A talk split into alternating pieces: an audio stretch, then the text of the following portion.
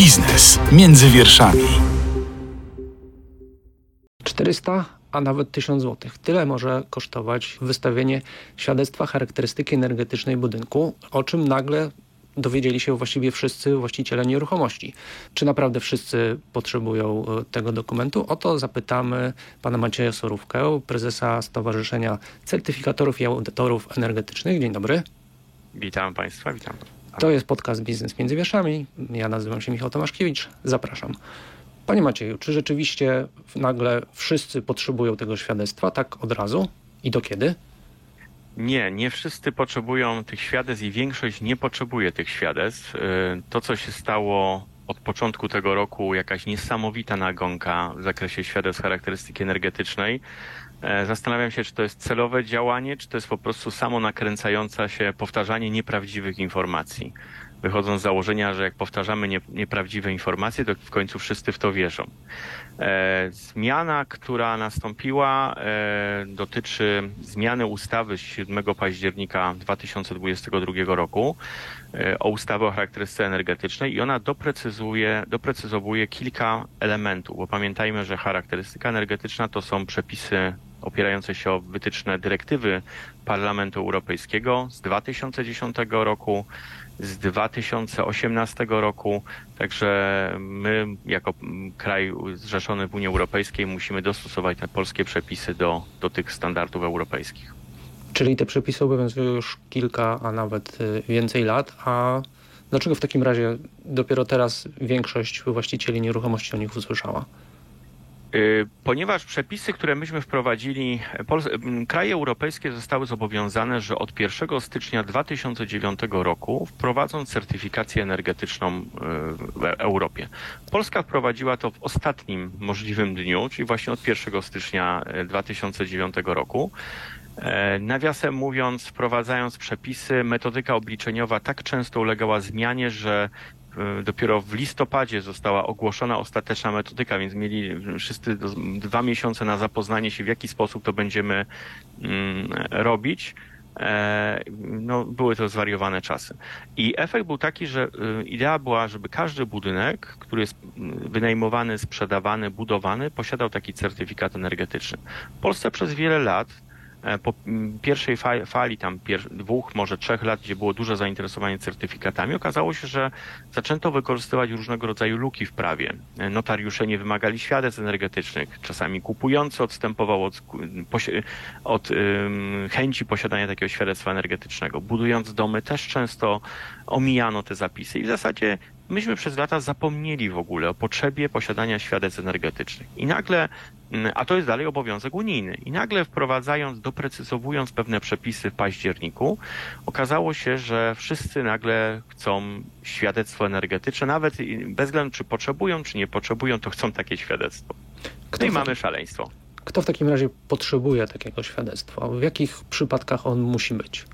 Mamy w zasadzie y, dwa takie przypadki. Jeden to jest, y, kiedy budujemy dom i chcemy wykonać odbiór takiego budynku, no to dla potrzeb odbioru, uzyskania prawa do użytkowania potrzebujemy takie świadectwo dostarczyć bezwzględnie i wtedy no, potwierdzamy pewien standard energetyczny.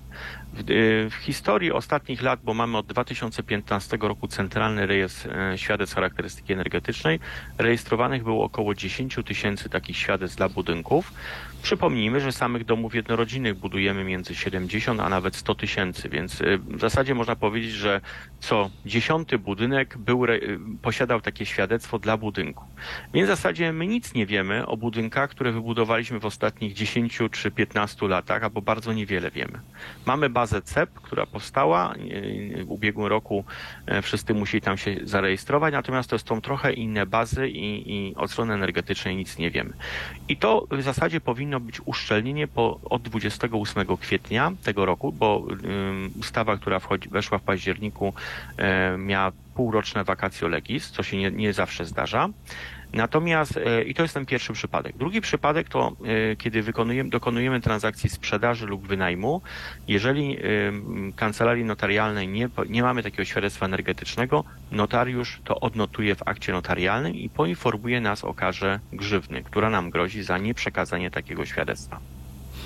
Czyli podsumowując, jeżeli mam jakąś nieruchomość, nie zamierzam jej sprzedać ani e, wynajmować, to właściwie takie świadectwo nie jest mi potrzebne.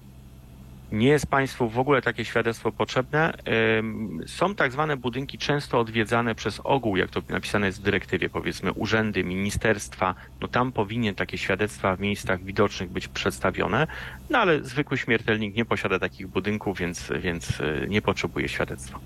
E, gdy pojawiły się informacje właśnie i bardzo głośno zaczęło się mówić o tym, że takie świadectwo energetyczne będzie potrzebne, pojawiły się też cudowne sposoby na to, w jaki sposób można sobie sobie e, oszczędzić tego obowiązku. Między innymi e, była mowa, że wystarczy e, postawić w domu posążek Maryi, ogłosić, że to, to pomieszczenie jest używane do celów religijnych i z głowy, gdyż taki wyjątek został zapisany w przepisach. Czy to prawda?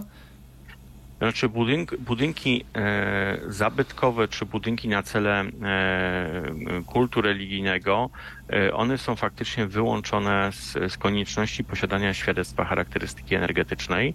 E, natomiast e, samo postawienie sobie, mm, e, jeśli byśmy chcieli taki budynek stworzyć, to musimy go przekształcić w taki budynek dla, dla potrzeb właśnie takiego działalności religijnej. Więc sądzę, że samo przekształcenie by było dużo droższe. E, po drugie, też proszę pamiętać, że nie każdy budynek, e, e, no pytanie brzmi, kto by, musiałby być właścicielem tego budynku, jakaś powiedzmy organizacja religijna, czy kościół, czy jakieś stowarzyszenie, więc tutaj w ogóle kwestie prawne mm, byłyby trudne do przeskoczenia. No, mnie się też wydaje, że wyprodukowanie takiej figurki mogłoby być droższe niż, niż zrobienie świadectwa charakterystyki energetycznej. Tu jeszcze też się toczy taki ciekawy temat, czy y, pomimo tego, że świadectwo nie musi być robione, to czasami do takich budynków się też y, takie świadectwa y, opracowuje i, i może się okazać, że kupujący chce znać takie parametry energetyczne. A po co, dlaczego i dla kogo powstało to świadectwo energetyczne? Jaki jest cel, który za nim stoi? No, z punktu widzenia śmiertelnika w Polsce i sytuacji, jaką mamy od 14 lat, wychodzi, że świadectwo energetyczne jest dla nikogo. Jest to zbędny dokument, tak jest, zbędny dokument, w zasadzie dodatkowy podatek, tak, może lepiej byłoby od razu przelew zrobić na jakąś instytucję charytatywną, niż robienie świadectwa charakterystyki energetycznej. No niestety taką, taką mamy sytuację w Polsce, natomiast świadectwo powinno być y, oceną, to jest ocena na daną chwilę budynku, gdzie oceniamy y, w zasadzie parametry dotyczące zapotrzebowania na energię, tam istotne są dwie, dwa parametry, energia końcowa i energia pierwotna. Energia końcowa to jest de facto niemal to, co mamy na rachunkach, czyli to, to jak, ile będzie zużywało energii nasz budynek. Energia pierwotna, która jest takim wyznacznikiem, to jest pewnego rodzaju taka energia uwzględniająca uciążliwość dla środowiska, czyli urządzenia, jak wykorzystujemy duże, dużo ilość urządzeń ekologicznych, typu, typu na przykład kotły biomasowe, czy energia z fotowoltaiki, no to wiadomo, że ta wartość energii pierwotnej jest niska. No i wtedy cel był taki, że w momencie, kiedy Państwo kupujecie, czy wynajmujecie takie nieruchomości, możecie sobie porównać parametry energetyczne i zobaczyć, bo jeden z, z, z, takich wymiarów oceny kosztów na przykład zakupu nieruchomości jest jego energochłonność. Może się okazać, że dwie identyczne nieruchomości, jedna będzie droższa, druga tańsza i na przykład ta droższa nieruchomość na etapie zakupu będzie dużo tańsza na etapie użytkowania. Jeżeli Państwo wejdą sobie na mm, portale w różnych krajach Unii Europejskiej, chcą kupić sobie mieszkanie, dom, to bardzo często zobaczycie parametry energetyczne. W niektórych krajach nawet podaje się tak zwany potencjał, czyli do jakiego poziomu możemy dojść z poziomem termomodernizacji. U nas często to jest na zasadzie e, praktycznie nikt tego nie czyta.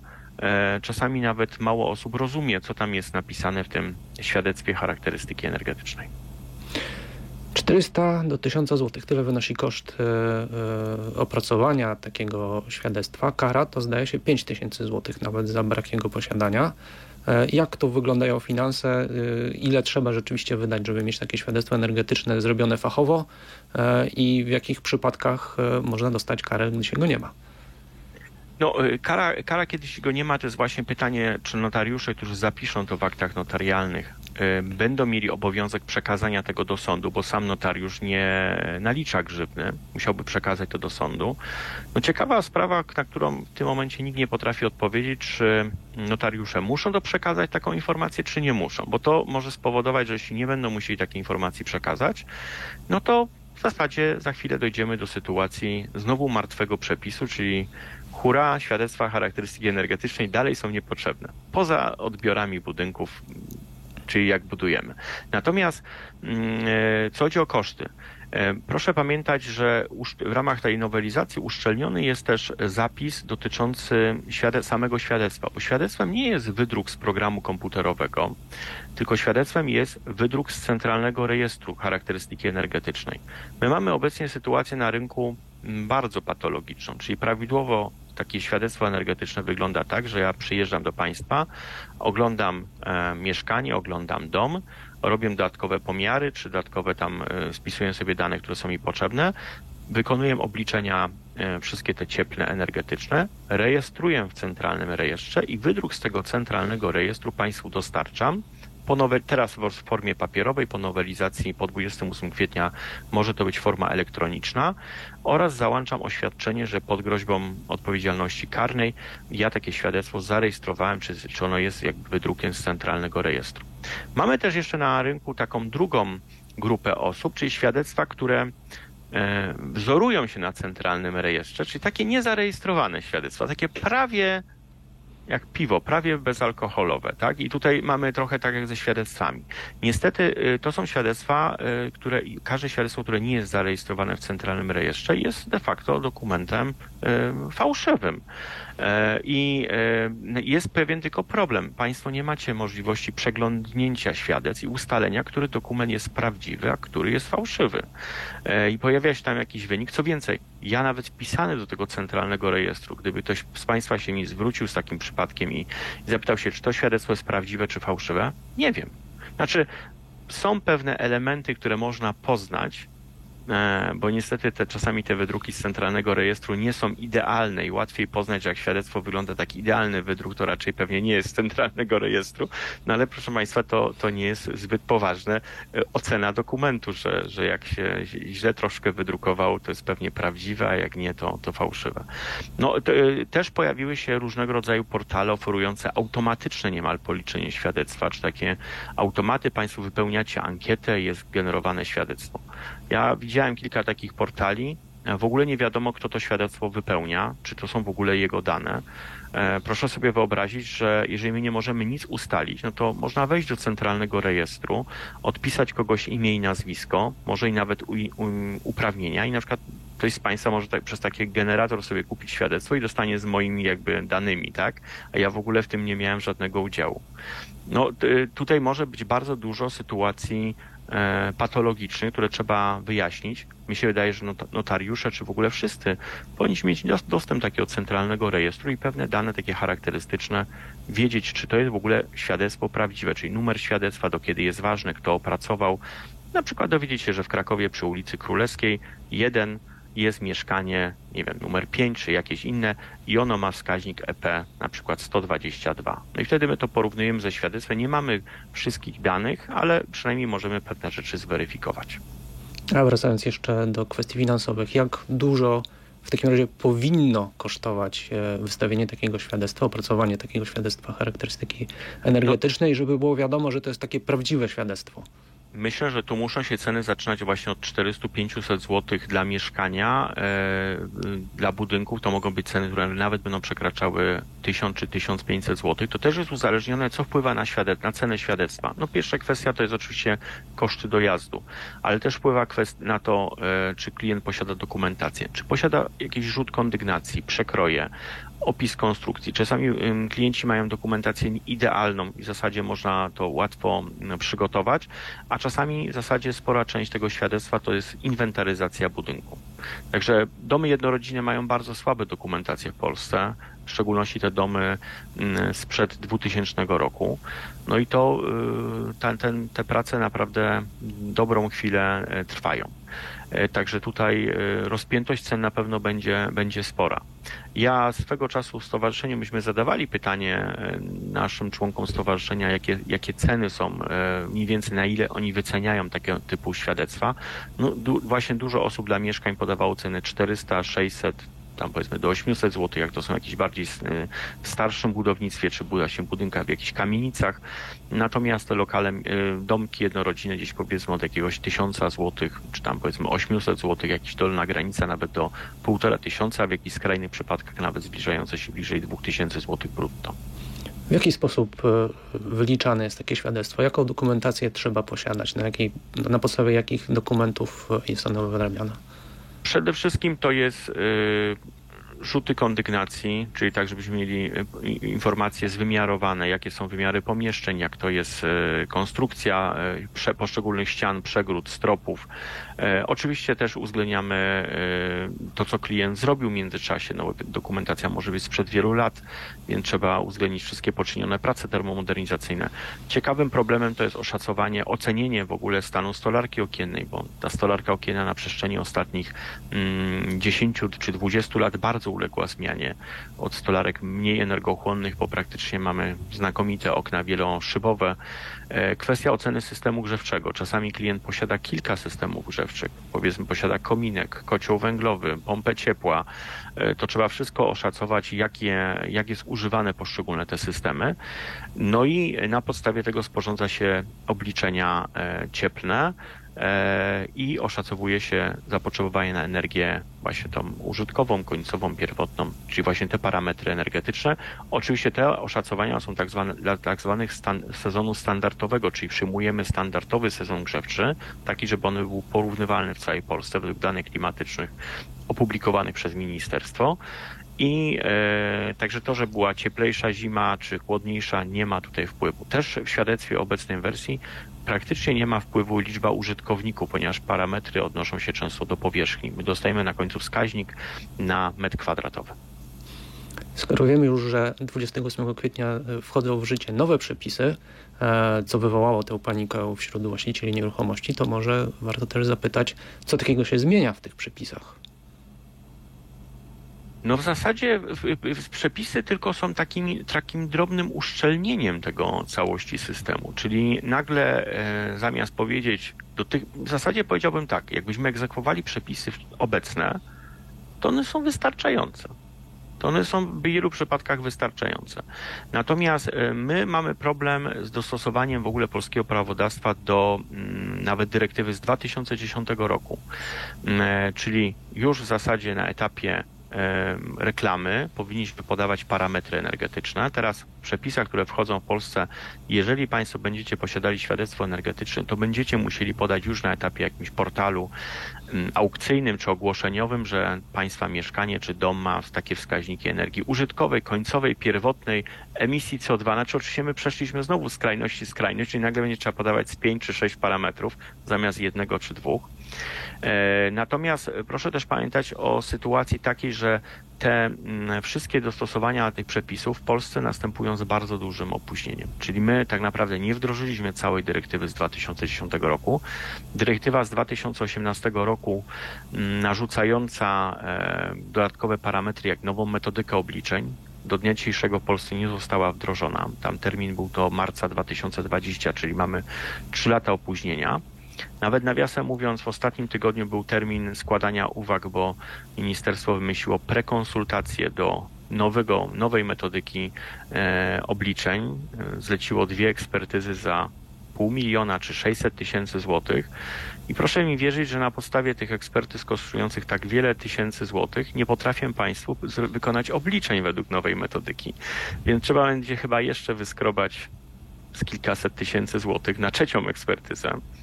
E, no może któraś z tych ekspertyz w końcu odpowie, jak należy to wykonać te obliczenia. A jak już może nie mamy pomysłu, no to może skopiujmy jakiś kraj ościenny, który dał sobie z tym radę, my sobie z tym nie dajemy rady. Znaczy to jest naprawdę bardzo duży problem, bo czeka nas fundamentalna zmiana e, sposobu liczenia energii, też wynikająca z większej ilości urządzeń OZE, które mamy coraz częściej na naszych budynkach. No właśnie, co czeka nas w przyszłości? Czy to będzie tak, że domy, czy też nieruchomości jako takie będą oznaczane klasami energetycznymi, tak jak jest to w tej chwili ze sprzętem elektronicznym na przykład? No właśnie y, przed kilkoma dniami pojawił się, pojawiła się wersja dyrektywy, y, projektu dyrektywy o charakterystyce energetycznej, która ma wprowadzić klasy energetyczne w całej Europie. E, więc będą takie klasy energetyczne docelowe, jak mamy na oknach, na sprzęcie AGD, i mm, y, to nam ma ułatwić ten proces oceny tych budynków. E, no bo w zasadzie cały czas chodzi o to, żebyśmy mogli, nawet mając ma małą czy niską wiedzę na temat e, energii, w łatwy sposób móc oceniać tę te, te energochłonność e, budowni, budownictwa. Od wielu lat zawsze słyszymy, że budynki w Unii Europejskiej zużywają 40% energii. No, minęło 10 lat, minęło 20 lat, dalej zużywają 40% energii. Natomiast tutaj chodzi o to, żebyśmy doceniali e, zużycie energii przez budynek, czyli żeby Państwo kupując na przykład u dewelopera dom czy, czy mieszkanie, żeby Państwo mogli porównać, czy może lepiej wybrać mieszkanie właśnie oszczędniejsze albo mieszkania, które, e, czyli żeby nie decydowała najniższy koszt budowy, żeby nie decydował, tylko żeby już mm, osiągać trochę wyższe standardy energetyczne bo to, co, to, co się czasami widać na rynku, no niestety jest, to są budowane często budynki, y, żeby decydująca jest tylko jak najniższa cena metra kwadratowego. To, to powinno się zmienić.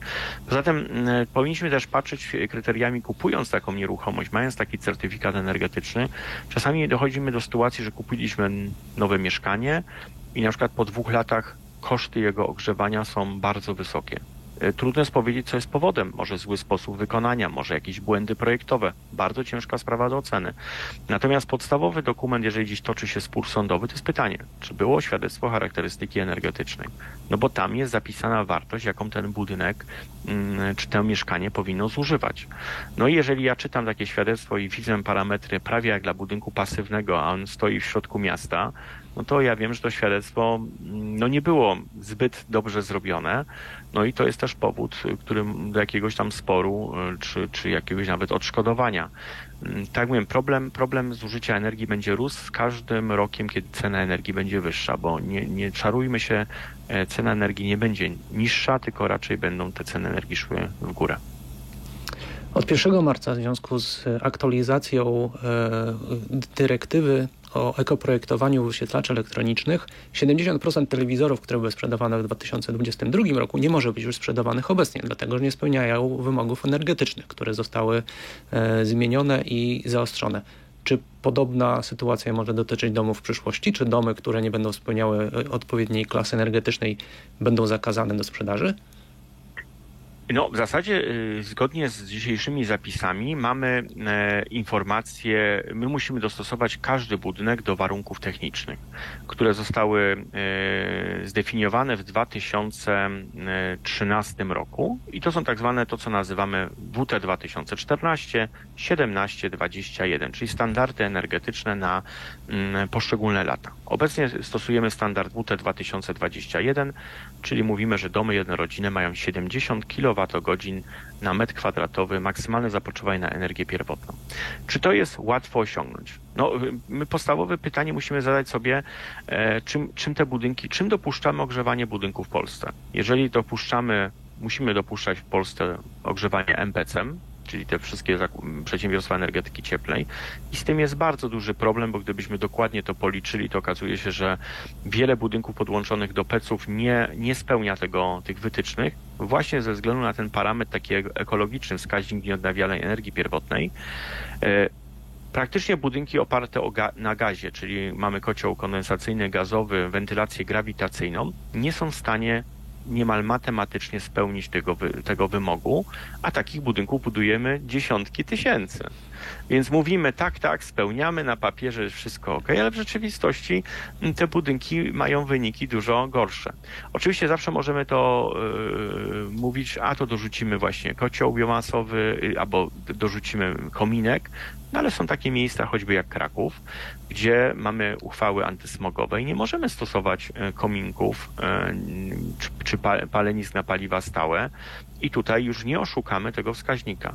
Także mo można się spodziewać, że z jedną z konsekwencji przepisów, które wejdą, będzie jeżeli będą one przestrzegane, to będzie masowy problem z odbiorem budynków do użytkowania. Także to może być duży, duży problem. Tych, nowo, tych nowo budowanych? Tych nowo budowanych, tak. I ja sam dostaję propozycję sporządzenia świadectwa charakterystyki energetycznej dla nowo budowanych budynków. Proszę wierzyć mi, że w ostatnim półroczu nie wykonałem ani jednego takiego świadectwa, ponieważ y, patrząc na projektowaną charakterystykę, patrząc na dokumentację, y, po prostu nie mogę się podpisać pod czymś, co wiem, że z góry nie wyjdą takie wyniki. I często nawet klienci czy deweloperzy oferują, a może panu zapłacimy razy dwa, żeby to jednak wyszło. No papier przyjmie wszystko, prawda? Można wszystko za zaproponować. I na pewno jest takie miejsce na Ziemi, gdzie ten wskaźnik EP będzie prawidłowy, ale nie będzie w Polsce, więc niestety ja tego się nie mogę podjąć. Tak mówię, no jest to bardzo duży problem. E, proszę też pamiętać, że na przyszłość, tak jak mówię, e, wchodzą też pomysły na przykład eliminacji, czyli zabronienia stosowania paliwa gazowego. Jest oczywiście pytanie, czy nie można byłoby to paliwo gazowe wspomagać na przykład wodorem produkowanym z OZE i wtedy mieć taki właśnie taki zielony strumień gazu, e, co może być też rozwiązaniem ciekawym, bo mamy bardzo rozbudowaną jednak instalację gazową i jednak wykorzystanie tej instalacji ma znaczenie. Natomiast um, oczywiście wszyscy za, zachwycają się pompami ciepła, tylko proszę też pamiętać, że gdybyśmy tak stryknęli palcami, mamy powiedzmy około co najmniej te 3 miliony kopciuchów, gdybyśmy tak stryknęli palcami i powiedzieli sobie, zastępujemy wszystkie kopciuchy kotłami gazowymi, no to mm, ja to wyliczyłem, że do gazoportu musiałby co 5 dni wpływać nowy gazowiec, tylko dla tych 3 milionów domów. Nie jesteśmy w stanie tego obsłużyć, przesłać, byłby problem. Jak strykniemy palcami, powiemy, damy pompy ciepła, no to okaże się, że nie mamy w ogóle takiej zdolności wytwórczej energii elektrycznej dla wspomagania tych, dla, dla produkcji energii dla, z pompy ciepła. Nie mamy też sieci przesyłowych, stąd pomysły spółdzielni energetycznych, tutaj e, lokalnego wytwarzania energii. To jest bardzo fundamentalny problem e, i, i na razie od strony energetycznej my tak naprawdę nie, ma, nie zdefiniowaliśmy standardu, co planujemy w najbliższych 10-20 latach za e, standard ogrzewania czy termomodernizacji budynków. Proszę pamiętać też, że mamy coraz więcej budynków zabytkowych albo leżących na terenie zabytkowym. Już się pojawiają bloki z lat 60. wpisywane jako do rejestru takiego właśnie, że są, za, zaraz będą zabytkami. To jest oczywiście absurd totalny, bo te budynki nie przedstawiają żadnej e, zabytkowego charakteru. Natomiast mm, to będzie oznaczało, że będziemy mieć coraz więcej budynków, w których nie osiągniemy takich parametrów energetycznych. Już nawet nie mówmy o budynkach idących w kierunku e, niskiego zużycia energii, bo jeżeli nie możemy elewacji odpowiednio stermomodernizować albo nie możemy dać instalacji fotowoltaicznej na dachu, no to to już robi się spory, spory problem. Ale idziemy w kierunku, że powinniśmy wytwarzać coraz więcej energii na miejscu, lokalnie, no ale to będzie coraz większe wyzwanie dla starszych budynków. No, powiem na koniec, tutaj y, mamy na pewno też część budynków, gdzie trzeba powiedzieć, że nie opłaca się ich termomodernizować. Je trzeba po prostu zburzyć. Rewitalizacja powinna polegać na ich zburzeniu i postawieniu nowych. Przedził Pan trochę moje pytanie, bo chciałem się zapytać, e, w jaki sposób można polepszyć e, tę klasę energetyczną danej nieruchomości, e, na co stawiać, jakie będzie to miało konsekwencje dla właścicieli przy ewentualnej próbie sprzedaży, ale także przy już samej eksploatacji. Czy na pewno, na pewno budynki, które, jeśli myślimy o nowych budynkach, no to tutaj powinniśmy już iść w kierunku jednoznacznie dla domów jednorodzinnych wentylacji mechanicznej z rekuperacją. E, druga sprawa, mimo wszystko e, odejścia od kominków, czyli robimy budynek, który jest stosunkowo szczelny, zapewniamy szczelność budynku, zapewniamy nawet czasami mniej otwieranych okien, żeby on był jeszcze bardziej szczelny, żeby była jeszcze bardziej efektywna rekuperacja. Mm, e, druga sprawa to są oczywiście większe grubości dociepleń. Myśmy przez wiele lat w Polsce mieli taką, ja to nazywałem syndrom 12 centymetrów. Mało kto chciał docieplać budynki większą grubością niż 12 centymetrów. Ja e, zawsze tutaj mówię, że proszę się nie denerwować, jeśli nawet te budynki będą docieplane 20 centymetrami. To nie są już wartości, które są jakby bardzo problematyczne. E, natomiast i te grubości będą rosły. Ja wiele lat temu w takich różnych spotkaniach z mieszkańcami oferowałem moją metodę. Jak nie wiesz, czym docieplać budynek, to moja metoda jest 10, 20, 30. Podłogi 10, ściany 20, dachy 30. Chcesz mieć budynek energooszczędny? Dorzuć 5 cm. Chcesz mieć budynek pasywny? Dorzuć 10 cm. I sprawa była prosta, nie trzeba było wykonywać żadnych obliczeń energetycznych. E, natomiast i to się e, sprawdza praktycznie do dzisiaj. Powyżej tych 20 cm już efektywność spada e, każdego kolejnego centymetra. Natomiast też nie mamy takiego postępu w materiałach budowlanych. No mamy oczywiście pianki poliuretanowe, czy w ogóle pianki tam otwarto czy zamknięto komórkowe. Natomiast, natomiast no, styropiany zbliżają się tej granicy 0,031 lambda, mm, natomiast e, trudno jest oczekiwać, że będą jeszcze lepsze. No i kolejne miejsce, które, które powinniśmy wykorzystywać w takich budynkach, no to jest kwestia wykorzystywania potencjalnych na przykład zysków słonecznych, odpowiedniego mm, kształtu budynku. E, coraz częściej raczej powinno się iść w kierunku takich e, przeanalizowania, co, jak, jakie mamy możliwości na tej działce. Ja myślę, że w przyszłości warto było pomyśleć, że te budynki powinny posiadać y, na przykład garaż, może nawet garaż na dwa stanowiska i miejsce w takim garażu na magazyn energii, bo też się może za kilka lat, jak te magazyny będą tańsze, e, pojawić potrzeba takiego magazynu. No bo jednak pomału też nawet obecne zmiany przepisów pokazują, że e, lepiej jest akumulować tą energię wyprodukowaną lokalnie na, na, na, na przykład na domku jednorodzinnym i wykorzystywać na potrzeby własne wtedy, kiedy potrzebujemy, niż ją na przykład oddawać do sieci, no bo to są też różnice oczywiście cen. Także, także tutaj y, następuje na pewno dość spora transformacja. No, ostatnie 10 lat to jest największy rozwój pomp ciepła. To jest naprawdę 10 lat temu wiele osób się bało pomp ciepła. Do dzisiaj oczywiście są różnego rodzaju problemy typu, że a może huczą za bardzo, a może e, komuś coś przeszkadza, no ale e, efektywność takich urządzeń bardzo jest, jest wysoka. E, ja trochę, mnie trochę żal, że mało jest instalacji z pompami gruntowymi, bo uważam, że to jest, będzie moment, w którym te urządzenia przeżyją renesans i, i wróci się też do pomp gruntowych, także, także takiej możliwości są. Na pewno cały czas czekamy, co będzie z jakimiś nowszymi technologiami, na przykład ile jeszcze możemy zaoszczędzić na stolarce okiennej. Mm, e, kwestia materiałów w postaci airżeli jakiś. Także tutaj y, cały czas pomysły, pomysły e, są coraz lepsze. No i oczywiście sterowanie budynków, czyli myślenie o tym, że dzisiaj za pomocą smartfona możemy praktycznie sterować parametrami cieplnymi budynku, temperaturami, wychodzimy do pracy, nie ma nikogo w domu, temperatury są obniżane, mamy przyjść do domu, wszystko się odpowiednio nam stabilizuje, czyli lepsze, lepszego, lepszej regulacji, lepszego wykorzystania systemu grzewczego. A jak dostosowanie się do tych nowych wymagań, jako że nieruchomości muszą być coraz bardziej energooszczędne, e, będzie wpływało na cenę tych nieruchomości, cenę domów i mieszkań e, w przyszłości. Teraz na przykład można usłyszeć, że już niedługo windy, które będą instalowane w blokach, będą musiały posiadać system odzyskiwania energii. Taki KERS jak w Formule pierwszej na przykład, albo w pojazdach hybrydowych. Takie instalacje będą chyba droższe niż te, które są używane obecnie. Znaczy problem, problem jest na pewno kierunku działania i mm, co chcemy osiągnąć. No w przypadku mm, systemy odzyskiwania energii, czy systemy magazynowania energii, mm, to są w tym momencie systemy bardzo drogie. E, czy są droższe niż jakieś inne, inne systemy, które możemy zastosować. I musimy zawsze liczyć okres zwrotu takiej inwestycji. Jeżeli mm, słyszymy, że na przykład y, robiłem analizę, gdzie, gdzie na przykład magazyn energii zwracał się klientowi mm, w 15 lat, a gwarancja na magazyn energii wynosiła 10 lat, i w zasadzie dochodziło do sytuacji, gdzie może nie za dużo zyskać na czymś takim, no to y, wtedy należy poczekać. To są na przykład miejsca, gdzie dofinansowania mogą poprawić sytuację. No bo jeżeli będziemy mieli 50% dofinansowanie, no to taki magazyn energii zwróci się w krótszym okresie czasu, czyli będzie atrakcyjny dla potencjalnego konsumenta. Natomiast e, my mamy też problem z tak zwaną głęboką termomodernizacją, czyli e, z ze standardami, które mają wykraczać poza obecny standard. E, I to jest też to jest bardzo duże też wyzwanie, w jaki sposób takie, takie budownictwo finansować. Proszę zwrócić uwagę na budynki, których mamy sporo w Polsce. Żłobki, przedszkola i szkoły których spędza nasze dzieci, wnuki spędzają mnóstwo godzin.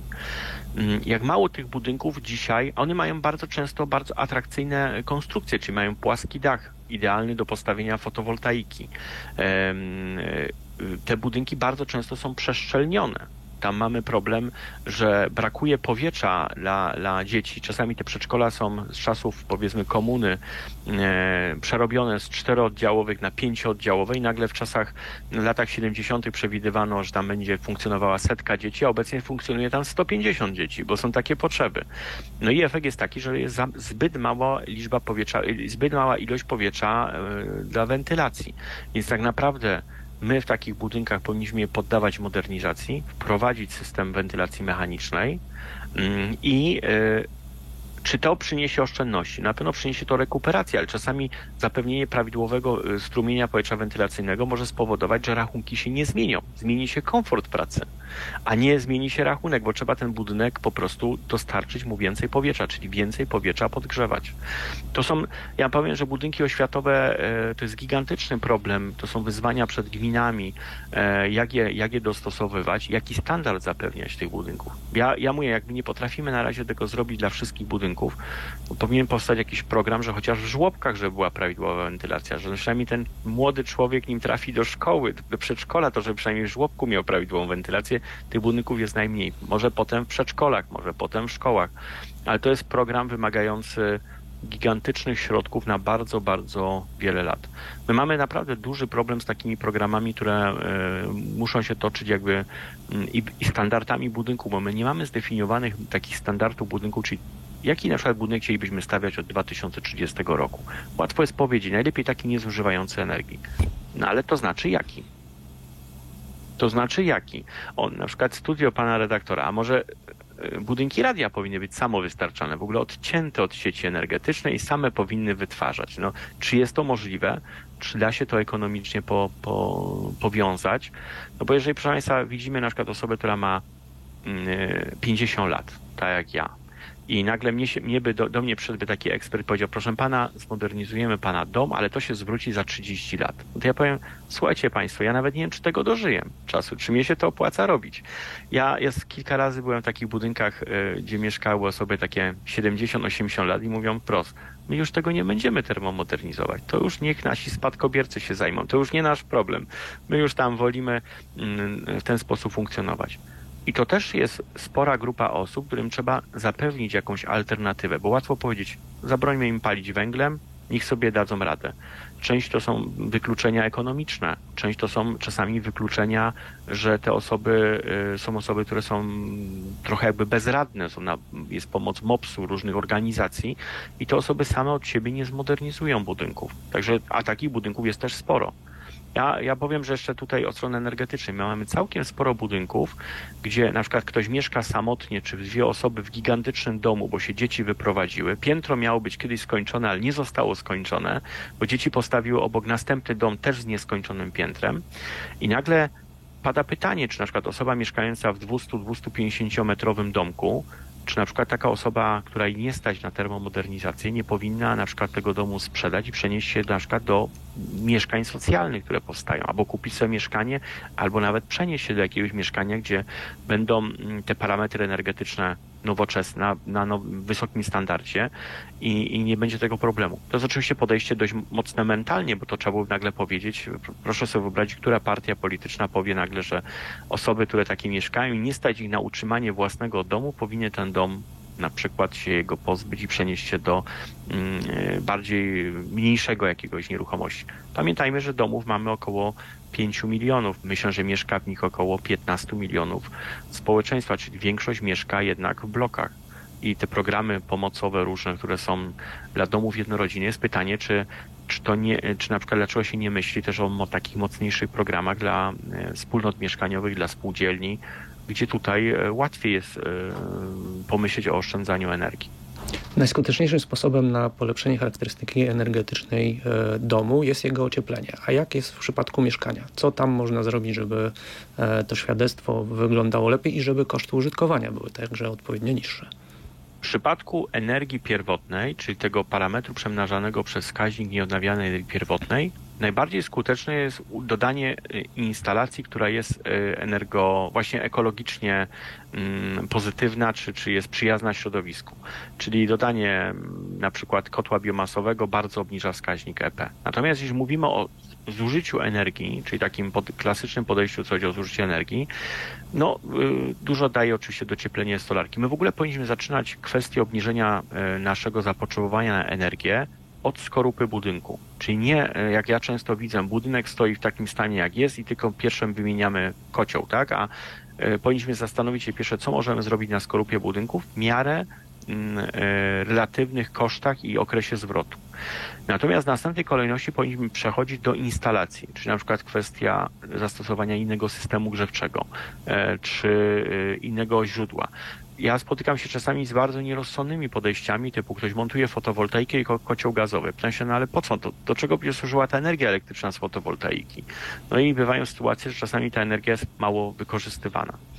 Y, I domy jednorodzinne dają wbrew pozorom duże możliwości obniżenia e, kosztów ogrzewania, obniżenia e, też e, tych parametrów.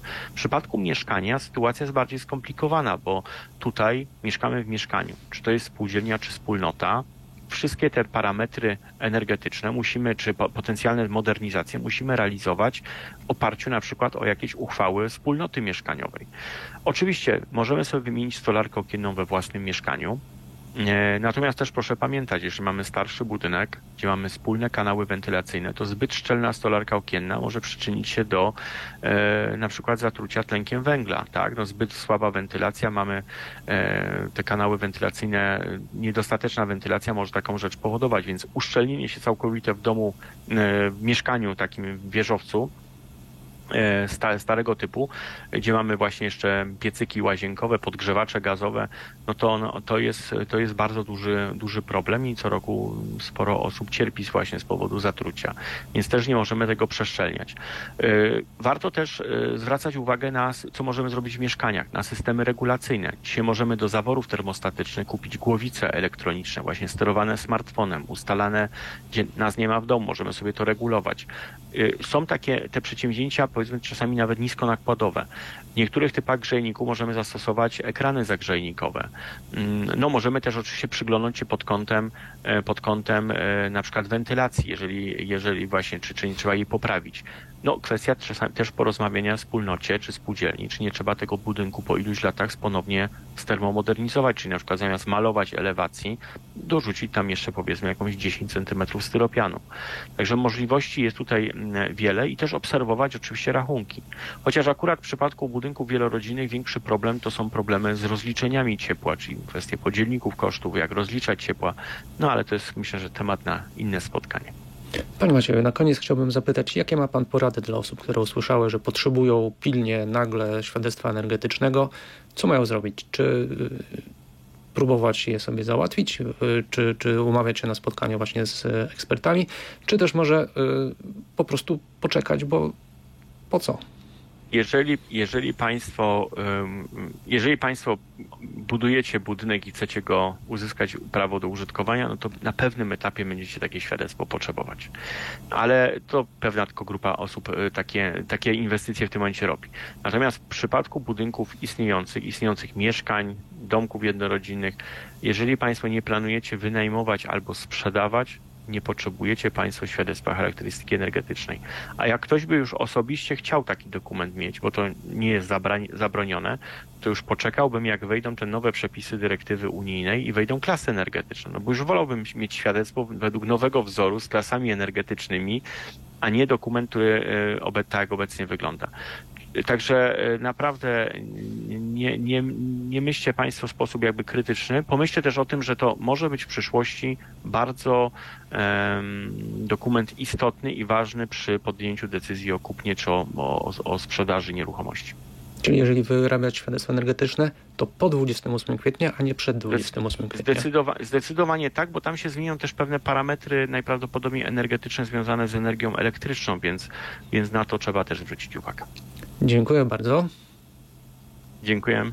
Gościem podcastu Biznes między wierszami był pan Maciej Sorówka, prezes Stowarzyszenia Certyfikatorów i Audytorów Energetycznych.